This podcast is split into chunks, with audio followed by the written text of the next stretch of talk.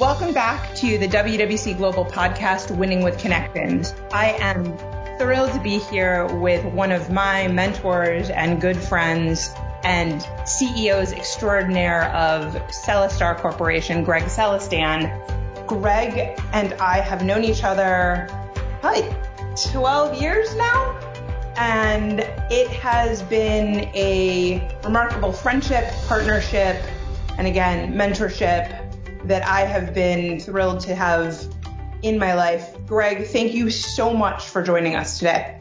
Lauren, it is truly a pleasure. And it's so funny, you know, uh, you referring to me as a mentor.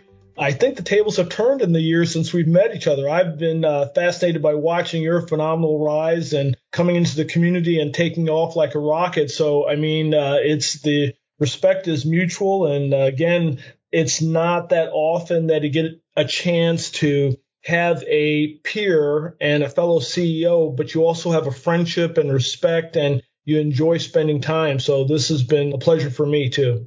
So I've joked around with you before about the way that we met. I had first gotten to Tampa. So this is 12 years ago now, almost exactly 12 years ago now. And you were up on a panel. I think it was at the convention center. I don't it couldn't have been SOFIC. It must have been something. I don't even remember what it was. But I remember you were up on the stage on a panel at the convention center talking about small business in GovCon. And I'm sitting in the audience and I was like, that guy, that's who I want to be. I want to be him. And, you know, watching because you were overwhelmingly successful in Celestar. You were at the time either the chair or the chair elect of the chamber and you just you knew everyone you worked the room you you knew how to do govcon and you had grown this this small business like i already had into this kind of much bigger behemoth in in my eyes at that point that that was doing things well and doing things right and you clearly had the right moral stance and you weren't doing things you know, for only profit and all the stuff that, that kind of we had been talking about. You had this vision that was similar to ours, but then you had actually succeeded in it at that point. And hmm. so I was like, wait, I want, he's showing me that this is possible.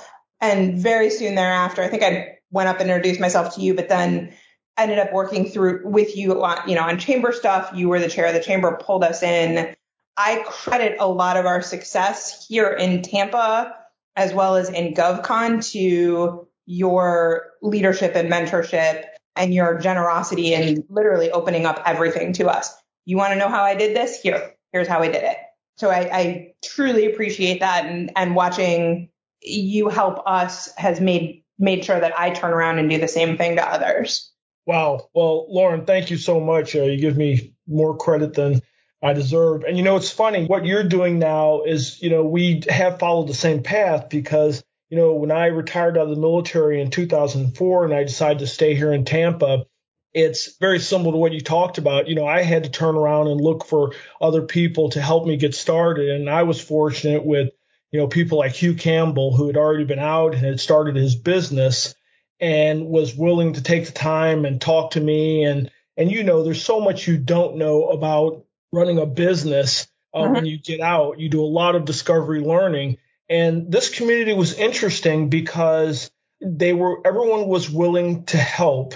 They were willing to take the time and explain things to me. And I had never been in that environment before. And that's kind of what drew me to the Chamber of Commerce, you know, just as a side note, because I realized that doing work at the base and working strictly in GovCon I knew so little about the business community. Uh-huh. And I thought, well, let me get involved with the Tampa Chamber. I'll meet some other business people and I'll start to learn. And that really is what got me embedded in the community because again, it was a group of people who were willing to say, Hey, here's this veteran who may not know a lot and relatively new to the community, but we're going to help this person get embedded and learn. And so I tried to take that and turn it around and help others who came behind me. In particular, I wanted to show them that I wasn't the only guy. They treated me initially like, oh, you're this veteran entrepreneur or you're a person connected to the military community.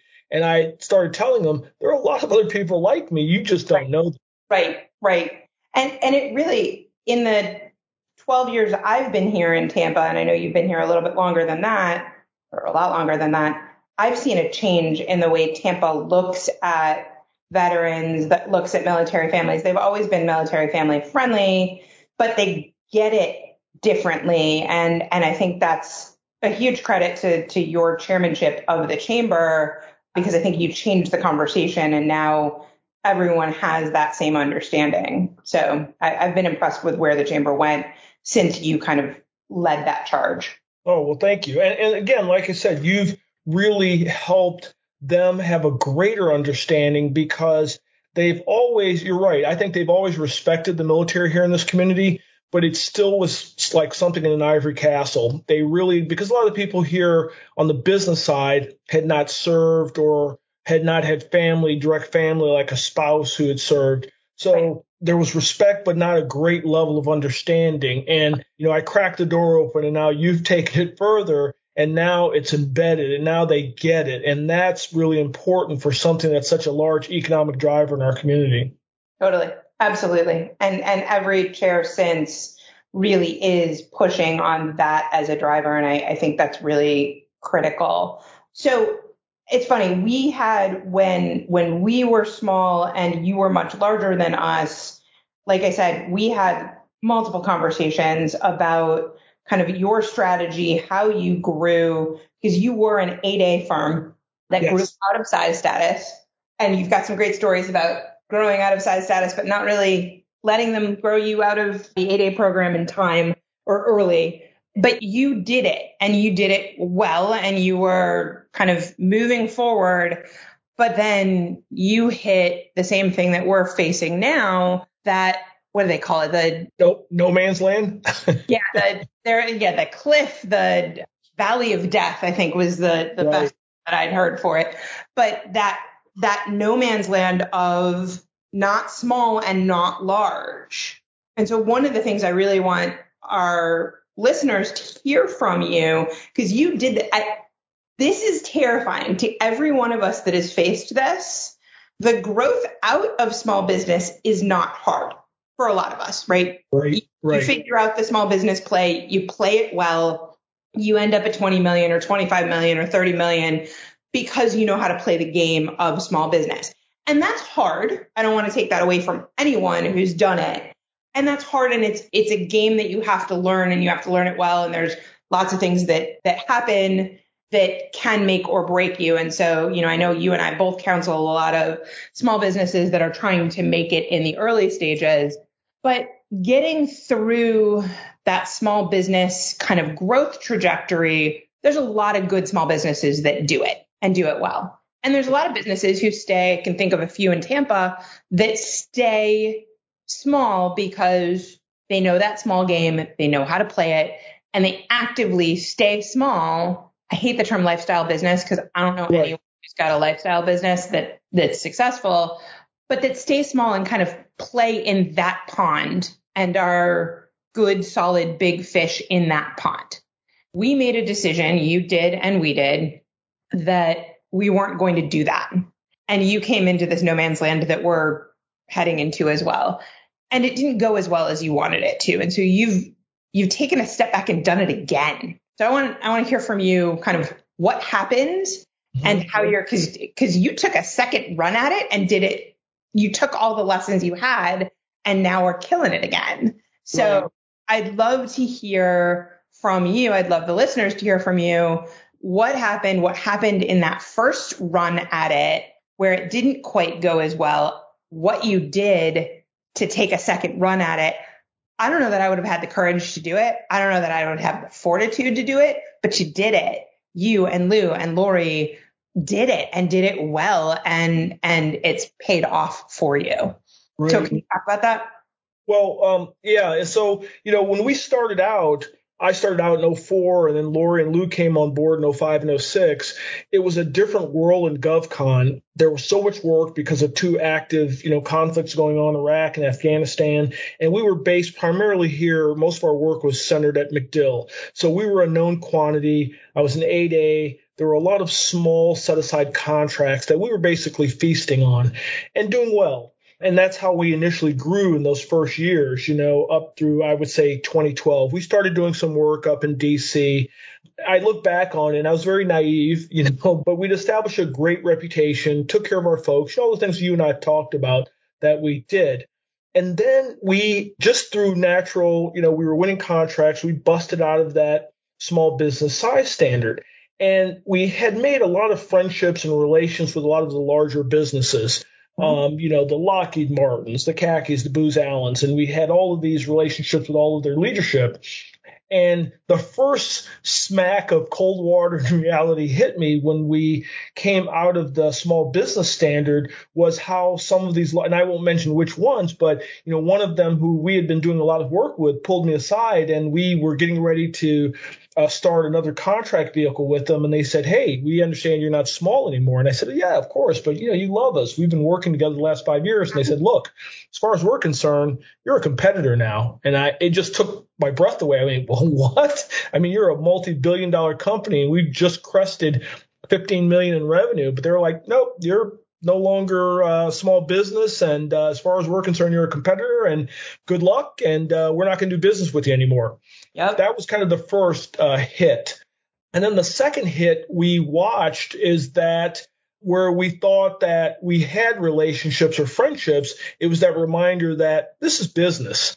And uh, when you're dealing, as you we've talked about this, and and so some of these other companies, you know, where we've always worked collaboratively, now once that they saw that we weren't able to provide something to them as a small business, as an 8A, as a service veteran owned small business, I won't say they turned on us, but it became very cold out there in the world.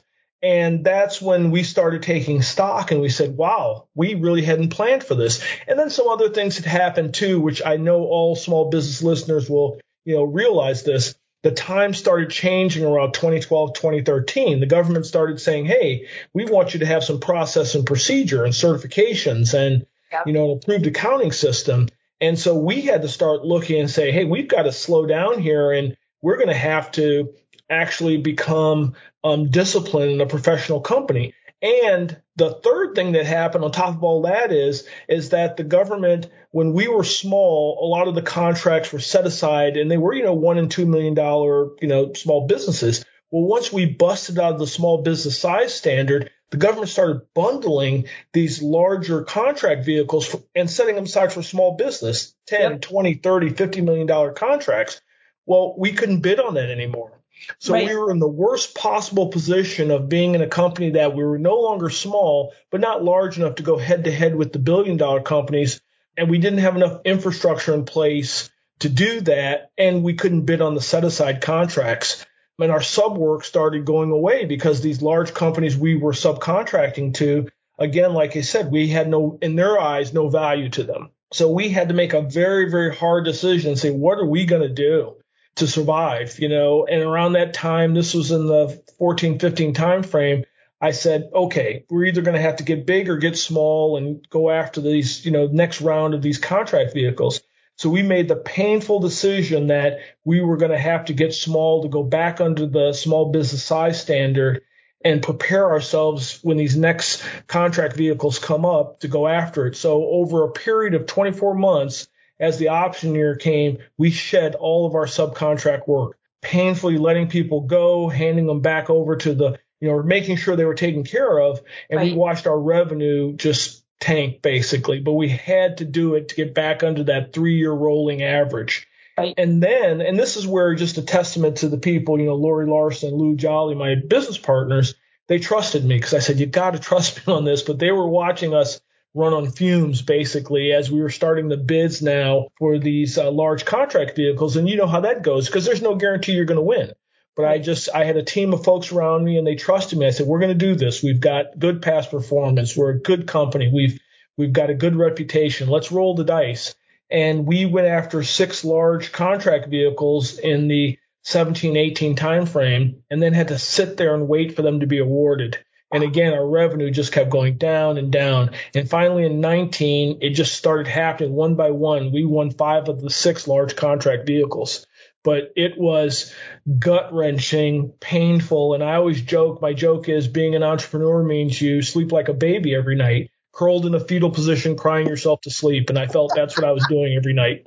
Oh my God, it's so true. Oh, it's so true. And it's, you know, again, the the the world has changed since we were both starting out as small businesses. These best in class vehicles, these kind of agency specific vehicles are all the the rage at this point. You have to have them to compete as a viable mid-sized business, right? And then there's the next phase of that when you you lose those vehicles and you're a real real large business or not small business, which is where uh, I'm looking on the precipice of right now. But that took guts. I mean, I cannot imagine turning around and saying, okay, I'm because you were your your peak, you were high 20s, low 30s. Yes, high, we were in the 20s. Yes. So to go from the 20s to you know down into we hit a low of uh, seven million. Oh my! I just can't imagine having to do that, having to shed all of that overhead that and all of those people that you cared about. Yes. Um, must it just had to be gut wrenching to be able to to kind of take stock, redo this. And and you were really open with me, and I appreciate that at that time to say, okay, as you're coming out of size status, don't do what we did. Right. Don't look at this and go, okay, well, our, our partnerships are all going to be good, right? Our, uh, the Booz Allens of the world, you know, the, the Lockheeds of the world, they love us. Well, they love you because you're you, yes, but you're you as a small business. As soon as you're not a small business, you, they get no credit for using you. Exactly. Uh, and so they might love you, but they need to, they, they'll find someone else to love.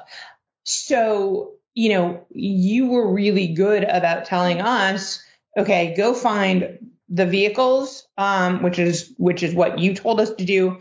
And we did go find the one or two big contracts that grow you out, not at the 25 million, you know, not, not coming in and being not small, but not being big enough, you need to be at the 50, 60, 70 million dollar mark when you come out of size status so that you're a big small or a small big. Um, exactly. You're, you're there.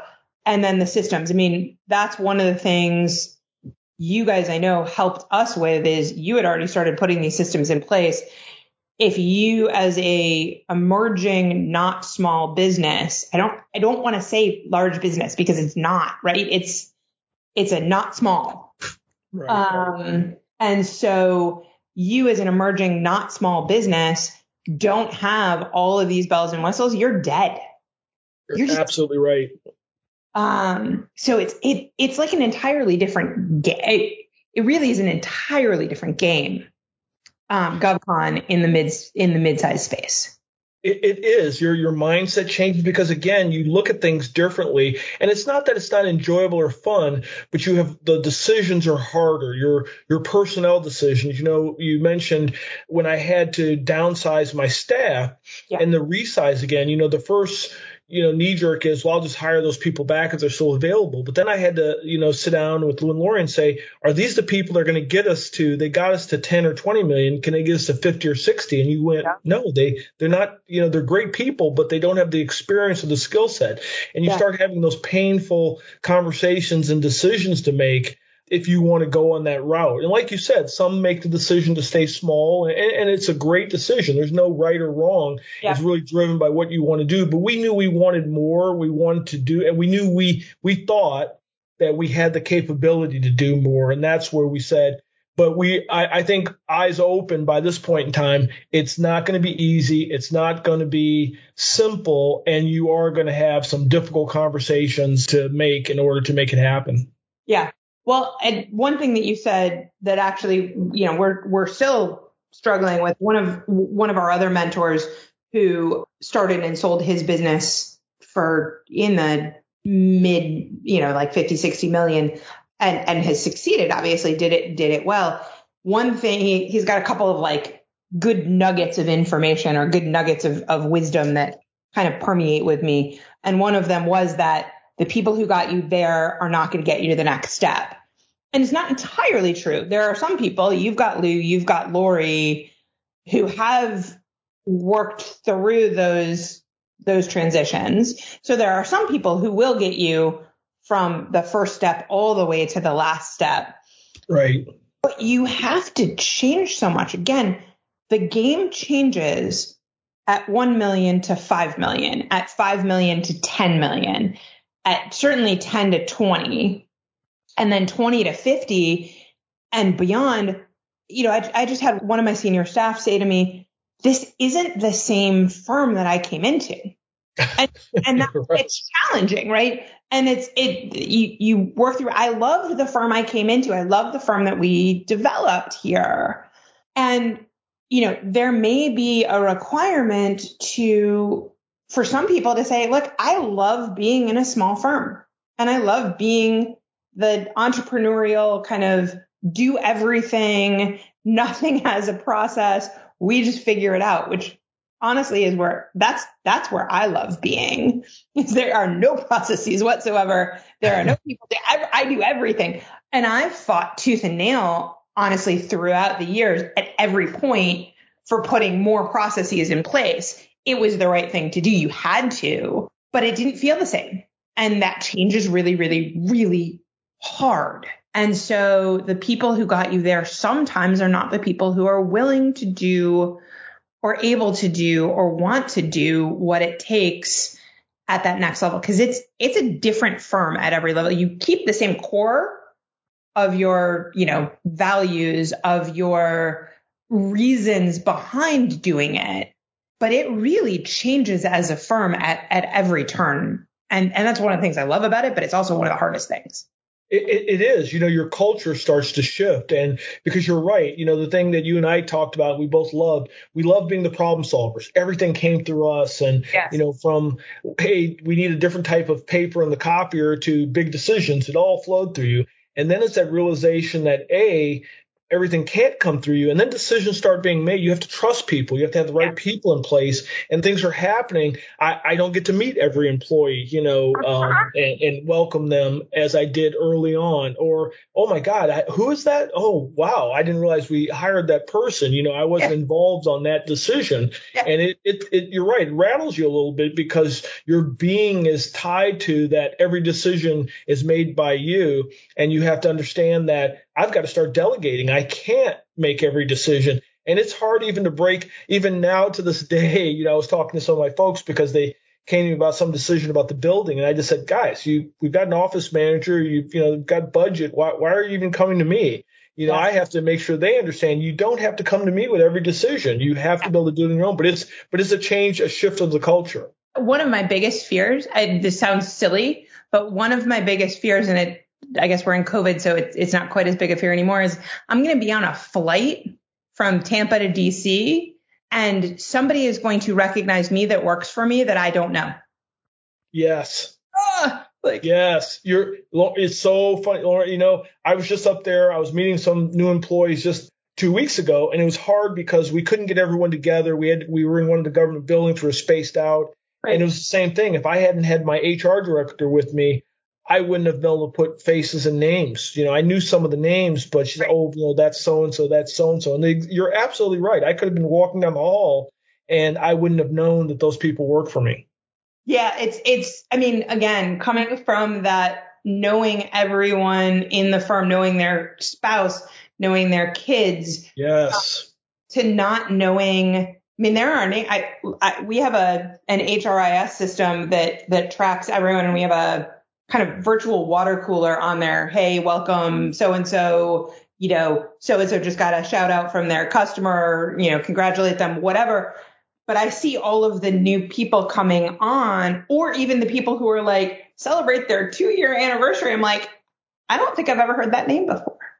it's, not, it's not where I want to be. But at, at the same time, again, staying static doesn't work either. Right and I, I, I, credit the people who can. I mean, i I've I've watched a number of firms actively stay small and do very very well staying small. But that that kind of shark mentality of swim forward or die, like you have to keep going.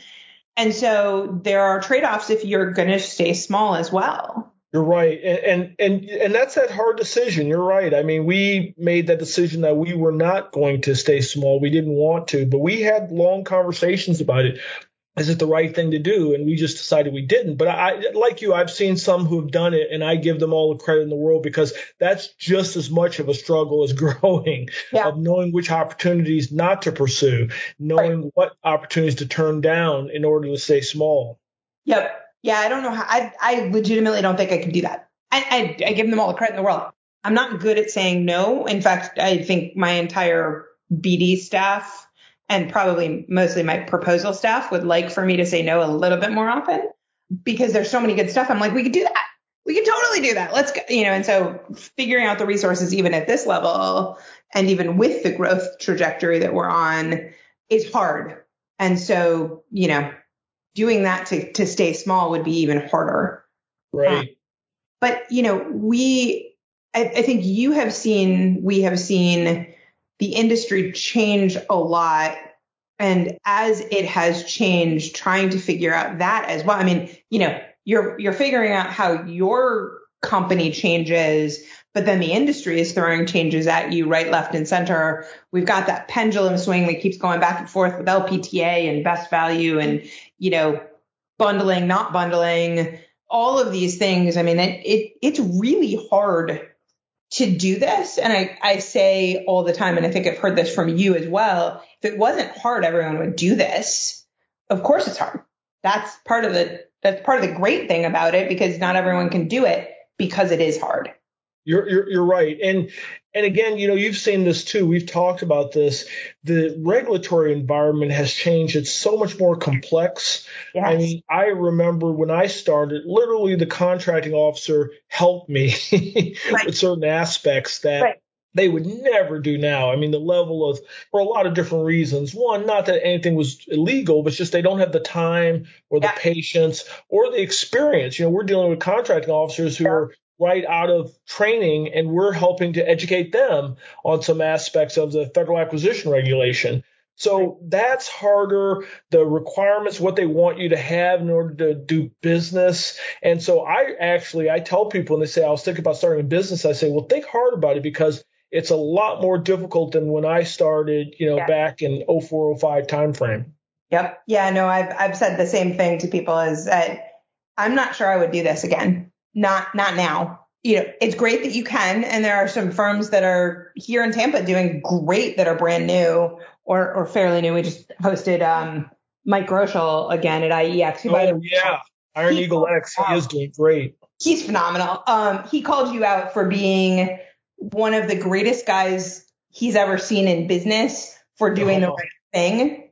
Uh, because he won, I guess, a bid against you. And yes, recently. And I called him right as soon as I found out. That's awesome. I look, I don't even know I would do that. Like you hand over the people that I like to think I'm a big person and I, you know, kind of put my ego aside. That was next level leadership to turn around and go, you won this bid. Here's all the work that I've done and all the people I've recruited to make sure those people are taken care of and that the government can still have their mission completed with whomever they picked. So you handed over all the people you had recruited and said, here, go talk to them. That, that's next level. And I'm, I'm impressed. I'm not bluntly and honestly, I'm not sure I would do that. I, I but I, uh, Lauren, you don't give yourself enough credit. You I know you and I know how much you work with other people too. So you're you're just as generous with your time and and what you do. And that's why I said that's why people around here it's funny. You have come in in a short period of time and become the go-to person when people talk about GovCon they talk about you. And so you have accomplished that. So that's, uh, you know, I, I just kudos to you for all you've done, especially coming in in literally 10 years and making that mark. Well, not only here too, I mean, you've also made a name for yourself up in DC as uh, the go-to person to discuss uh, small business and GovCon and women owned businesses and minority owned businesses. And, and, I appreciate that too, because we need someone like you uh, yeah. to be a voice and an advocate for us. And, and you've done that.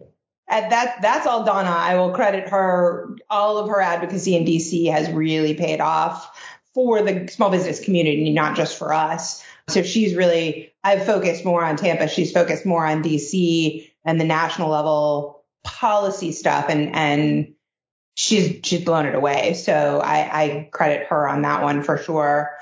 But, it, you know, it's funny. We've, we've talked for years, Greg, about making sure that Tampa is really a center for GovCon.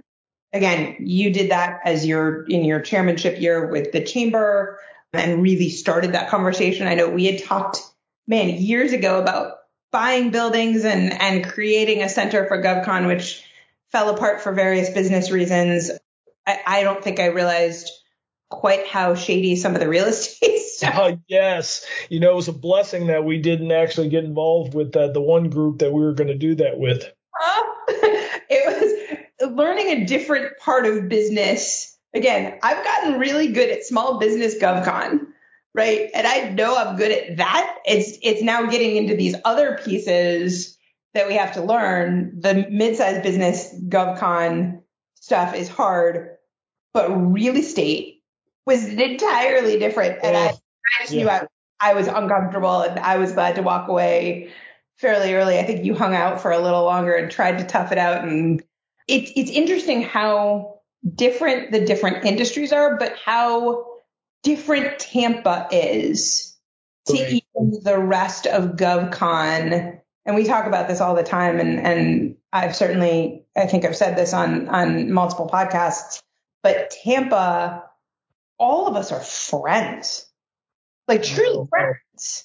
I, I know it's when you sit and look around. I think we had a dinner. Um, it was uh, several months ago, and there was a number of us who got together. I think it was, you know, Brian Butler and, you know, Hugh and you and I and, and some others. Yeah. And you look around that room and you go, this is crazy that we're, you know, competitors, friends, entrepreneurs, and we regularly meet with each other and share, you know, issues that we're dealing with and we're very open with each other. I can't think of any other place you'd see that, that, you know, we would pick up the phone and go, Hey, I'm, I'm struggling with this. Have you dealt with this before? Right. Knowing that theoretically you could use that against me, but you don't worry about it with our, our group of folks because we've just formed these relationships and, and it is unique to Tampa. I, I don't think you'll see this anywhere else.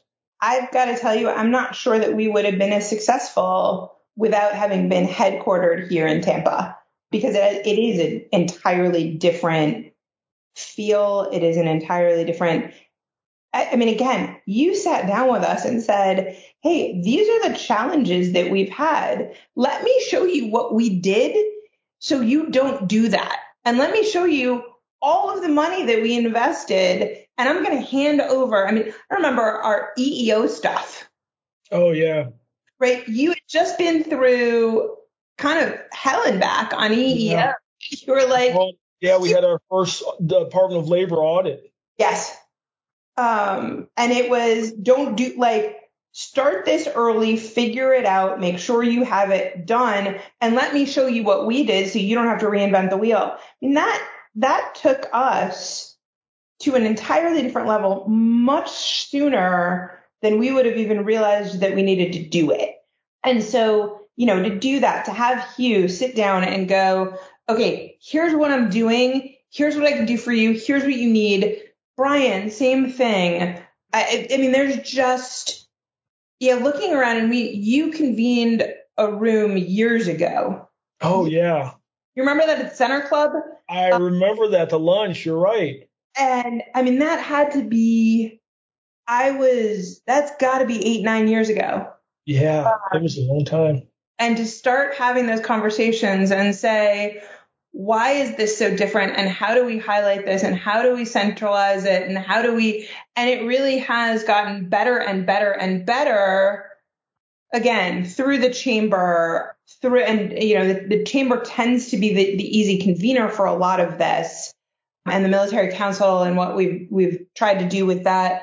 But through the political leadership and having these conversations Kathy Castor and Gus Bilirakis are reaching out to us and saying, okay, you guys are a driver for our economy. What do we need to do here? And, you know, Jane Castor, when she got elected, one of the first, you know, I, I had talked to her about this before she ever officially uh, put her hat in the ring for for mayor. And you know, within a week of her being elected, I got a text from her saying, "All right, convene the business leaders. I want to understand this." And she's been a phenomenal asset. She has. GovCon, but you know, COVID hit and they were, and I know they were calling you too. Um, they were calling me and saying, in fact, I saw you on the email, so I know they were talking to you too.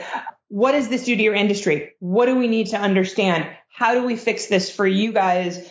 Because you are such a driver of our economy here in Tampa, and we're terrified of what happens if you guys have, you know, a mass layoff or or whatever. So having those conversations, having that political leadership here that is so engaged in this is, is also really, really critical.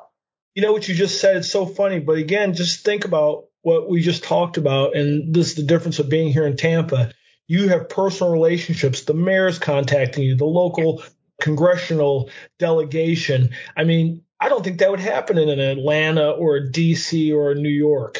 No, no, I, it, it wouldn't. I mean, I literally, we, we got, and I'm sure the same with you, because I know you've got just as strong relationships as we do.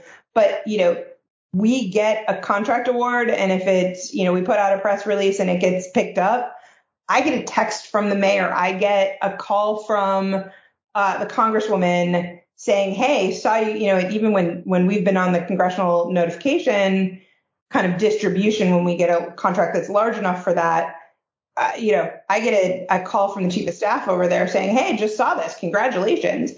I, I don't think that happens in except with large businesses, right? They're calling the Raytheons certainly if their congressional delegation is is if you know wherever Raytheon is headquartered, yeah, they're they're definitely able to sit and talk to their congressional delegation. But I know ours they're sitting there talking to all of us. It's not, it's not because I'm special. It's because they really actively recognize the, the power of small business here in Tampa because it's driving almost everything. We don't have the large, large businesses here. We have the mid-sized and small businesses driving it. Right. You're right. You're absolutely right. And that again, unique to Tampa. Yeah. Yeah. So for any of those listening that are not in Tampa, come to Tampa because it's, it's a great place to be seriously though, I, I, I don't know. We would not be where we are for sure without having been in Tampa. I, I, I have no doubt of that. Well, I don't know why anybody wouldn't want to be here. Every time I go through our great airport that's going through a multi-billion dollar upgrade, right. um, the great weather, the the great tax environment. I mean, I don't know why you would not want to live here. Anything you want, from the beach to uh, professional sports teams to I'm so fortunate with my daughter growing up here, you know, being 50 minutes away from Disney World and Universal. I mean, this is just awesome thing.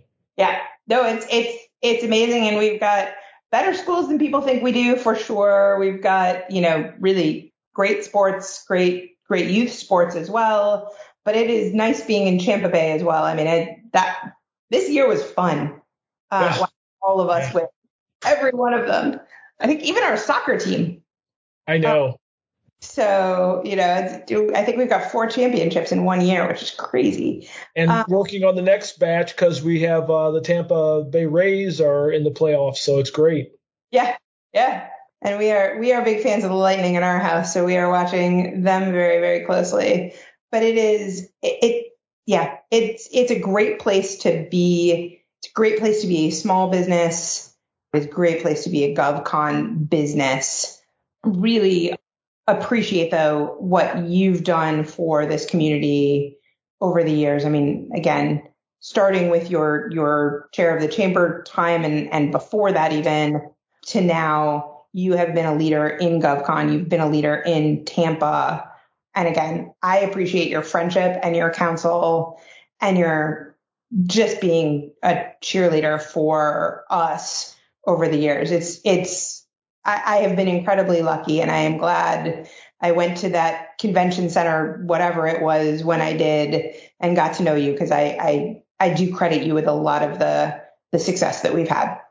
Oh, well, Lauren, you are too kind, and thank you so much for for your friendship and guidance. And I'll be, you know, honestly, it was a little selfish of me to uh, share all this with you because, you know, I hope to share in your success. So I'm doing all this for the hope that you'll let me ride in your Gulfstream uh, when you buy your first one. Absolutely, yeah. Those little planes make me nervous, but yes, for sure. And, and that's, I mean, that's the big thing is that there is, it's the rising tide lifts all boats, right? Like mm-hmm. there's enough room for all of us. And you showed me that. And now we've got, you know, great. We're doing well. It's awesome. And we're back to partnering again, right? We exactly formally our mentor in the mentor protege program. And, and I will say we did not know, we didn't even talk about that today. We did not know how to leverage that as effectively. Right as we could have. But now we're back to partnering again. We get to, you know, we're on a couple of vehicles together, we're on a couple of bids together, and it's nice to have that that formal relationship back as well. Well, we're more mature now too. We've both yeah. learned a lot, and you're right. We didn't leverage it the first time around, but you know, it is more. It, it's it's enjoyable. Again, we always now we feel we have the ability to work with those we want to work with. You know, it has given us some breathing room. Uh, yeah. That now it is a little more enjoyable that you you spend time with those you want to spend time with. And you and I talked about this too there are companies out there I won't do business with uh-huh. because their culture doesn't align with ours, um, how they do business, either you know legal or moral and ethical. And we've learned the hard way that you know the money is not worth it. You know, at the end of the day, you have to stay true to your values, to your vision. And I joke that I sleep well at night because I know that the people I work with, the people I work for, the relationships I have, I take care of them. And not saying we don't make mistakes, that we make mistakes all the time. But, you know, what I try to show my folks is own up to your mistake, you know, pick up the phone, talk it through, take care of those relationships, and yep. it'll pay off in the end. Yep.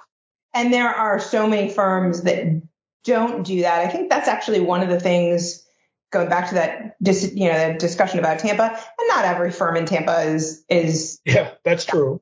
certainly, um, there are a couple I can think of that I we don't do business with, right? But the vast majority of the firms in Tampa, I don't know if it's because they're they're here, maybe it's vitamin D, they've got more you know sun here, I don't know, but they do that. They see the long term. They're there for not the the private equity kind of quick buck uh, thing. It, certainly, all of us are still for profit and comfortable with that, but it's the long term growth and the long term relationships that matter. And so it doesn't feel as transactional.